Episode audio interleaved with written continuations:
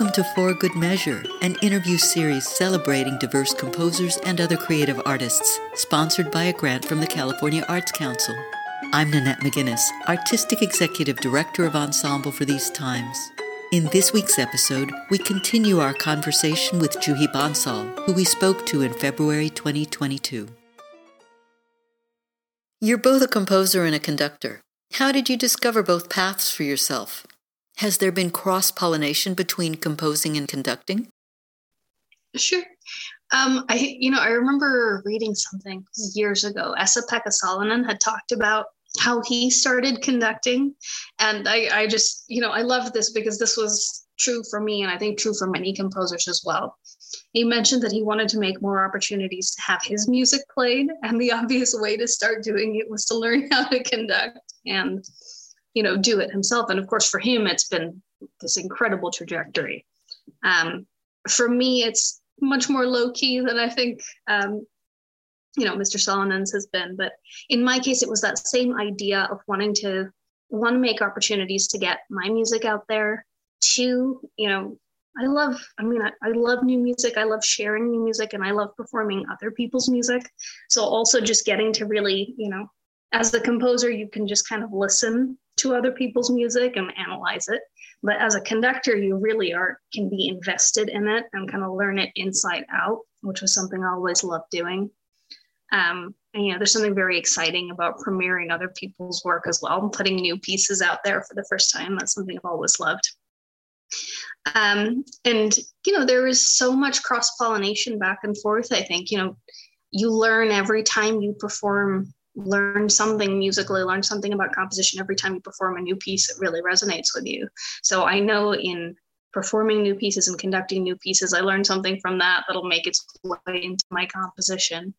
And I think, you know, there's so much overlap between how composers think and how conductors have to think, in that you're just, you're so invested in the sound start to finish, and you have to understand whatever piece you're doing, like um, in such a hands-on way to make sense of it. I think the two really do feed back and forth. Did you always know you wanted to be a composer?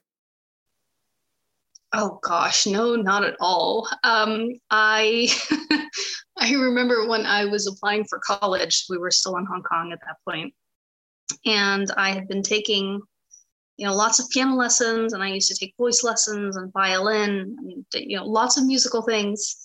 Um, but i was also i mean i was really interested in physics and science and at the time i thought i was probably going to do i was going to try to do a double major in computer science and something else.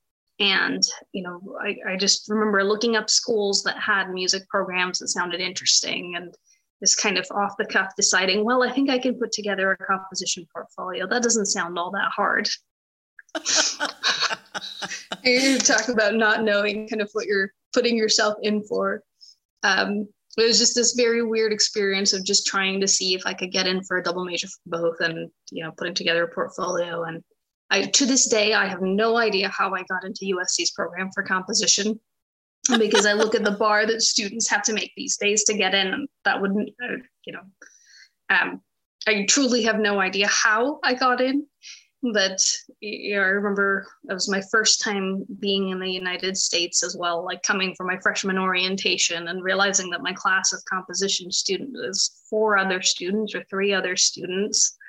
Um, you know, and wow. everybody else had been studying composition for many years. And I was like, I, I didn't know that composition was a thing you could study. It just sounded like fun.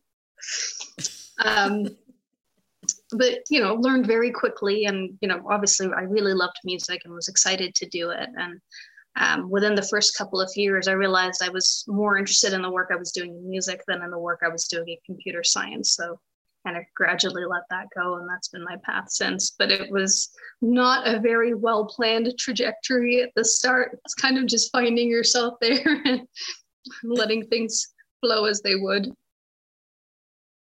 You're a staunch proponent of bringing new audiences into contemporary music. What have been the most effective ways you've found to bring new listeners into the contemporary music scene? Any advice for contemporary musicians or ensembles that's a great question. And you know, I think the answer depends a little bit on who it is that you're trying to bring in. So my experience has been there's kind of two groups of people who I think are have potential to be really interested in actually contemporary music just maybe they don't know it yet one is i think there's this group of people who really love classical music and when i say classical i mean really traditional mozart beethoven classical music who either have not been exposed to contemporary music yet or they've been exposed to it but only like one or two styles of it that you know th- there's the sense of what contemporary music is which is not actually at all representative of what it is exactly. Um, and you know it's it's a group that i think is often can often be really excited about new music but you kind of have to figure out where they're starting from you know whether it's that they just haven't been exposed to new music at all or maybe they've been exposed to some and they haven't liked the particular style or styles that they've been exposed to.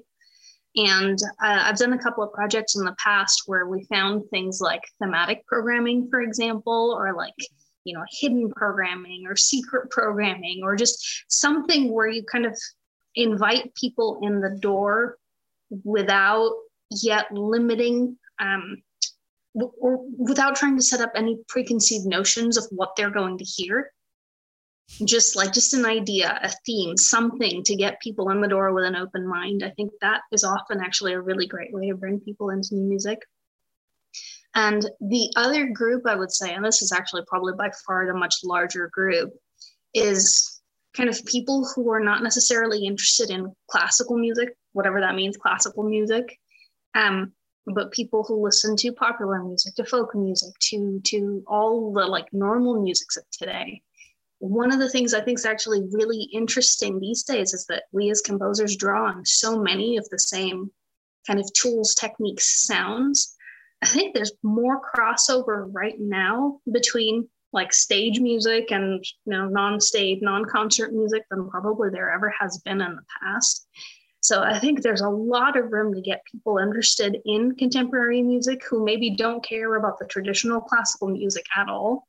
And it's again that same idea of kind of finding the points of overlap. So there's a number of projects where they'll do like film um, either you know silent film type things or like film scores live that just kind of it's one way to introduce people who maybe don't have an interest in classical music into what is being written these days for um, by and for contemporary musicians but anything really where you can start making connections to again themes are a good idea events that are about more than just um, more than just the music on the stage. Just like a broader event a broader story a broader festival are great ways to get people in the door.